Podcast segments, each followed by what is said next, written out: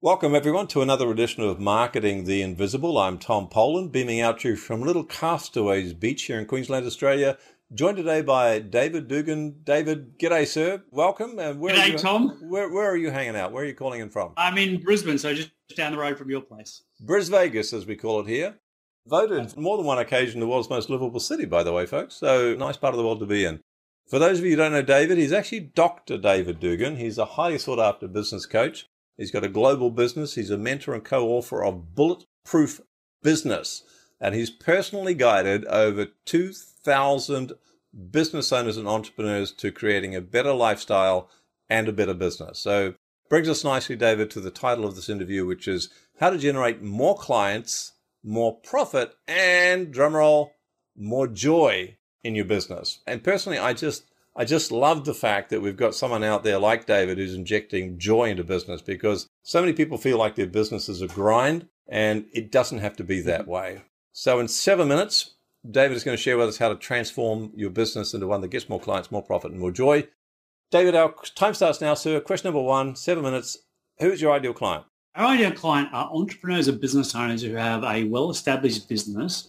They've got a proven concept. So they're already good at what they do that's the first part. The second part is they have a very high commitment to growth, growth in themselves and especially growth in their business, Tom. Beautiful. And why wouldn't you want to grow both yourself and your business? Question number two, Indeed. six and a half minutes left. What's the problem you solve? Well, I think the biggest challenge that we see that for the well-established business is the question they ask themselves is how do I scale my business? And not only scale it, because no one's going to grow or scale their business into pain. And that's the biggest thing when people hit this plateau. So the problem we solve is, is we help people to scale their business, but create a true asset that can work without them and without having to jump on the flavor of the month marketing thing or being overstressed or running out right. of cash, but how to do it sustainably and profitably. And joyfully, by the sound of it. And joyfully, most of exactly.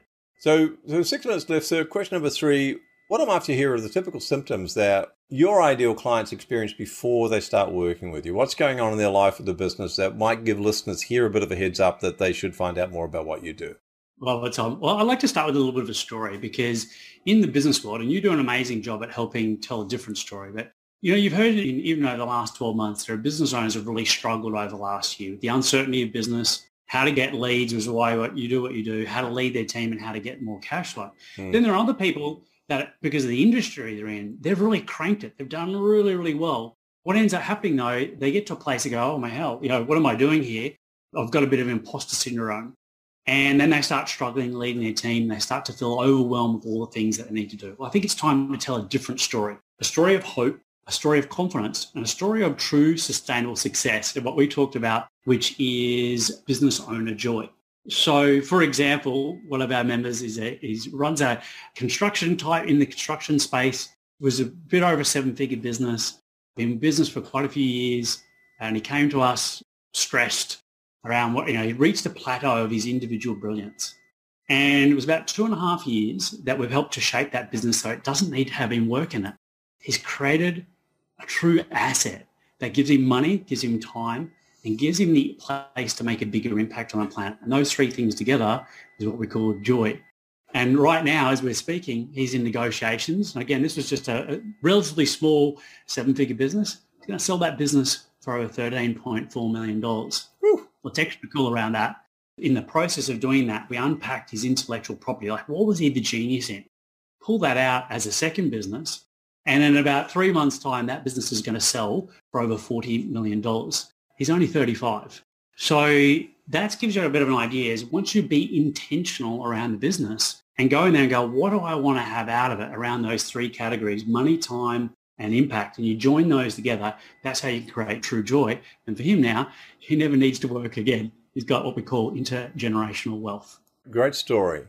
Question number four, got three and a half minutes left. Some of the common mistakes. So folks like this, obviously, sounds like he was struggling a bit, successful business, but still feeling stressed, etc.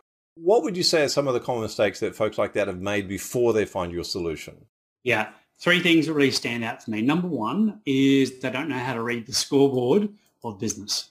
There are five financial dials that everyone needs to know what they are and know what they are, and then they need to know how to read them. That's the first thing. If you can't read the scoreboard, this is a Warren Buffett. If you can't read the scoreboard, And how do you tell, how do you know if you're winning or losing? And so that's a very Right. big one and also helps you to shape up your product offering. So that's, that's a big one. The second thing is that people need to go to principles around their lead generation. This is what you help out, uh, Tom, with what you do. What we see is people are jumping from one from one bright shiny object to the next one, and they have flavor of the month marketing rather than things that are more sustainable. That's the second one. And then the third one is most of the people we work with have either got a tertiary qualification or they've gone through many years of, of the University of Hard Knocks. They're highly skilled at what they do.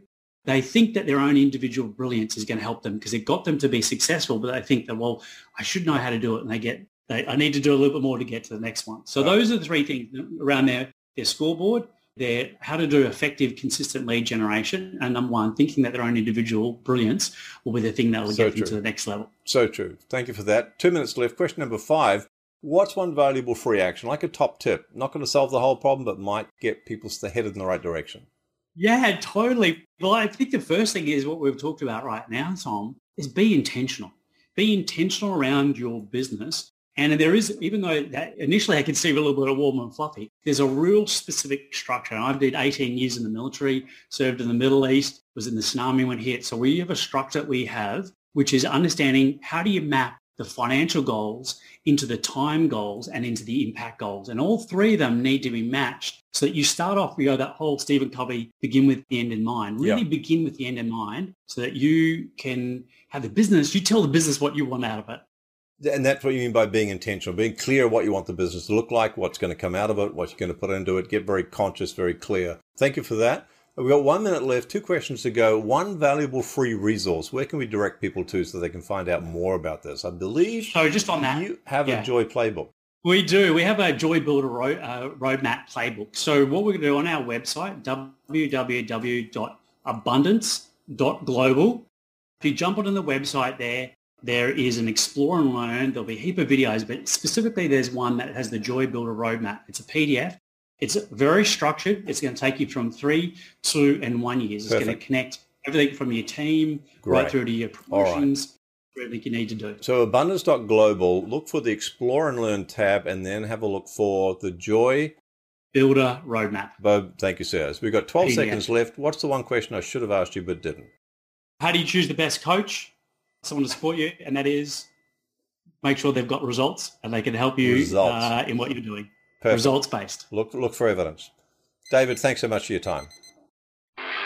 Thanks for checking out our Marketing the Invisible podcast. If you like what we're doing here, please head over to iTunes to subscribe, rate us, and leave us a review. It's very much appreciated. And if you want to generate five fresh leads in just five hours, then check out www.fivehourchallenge.com.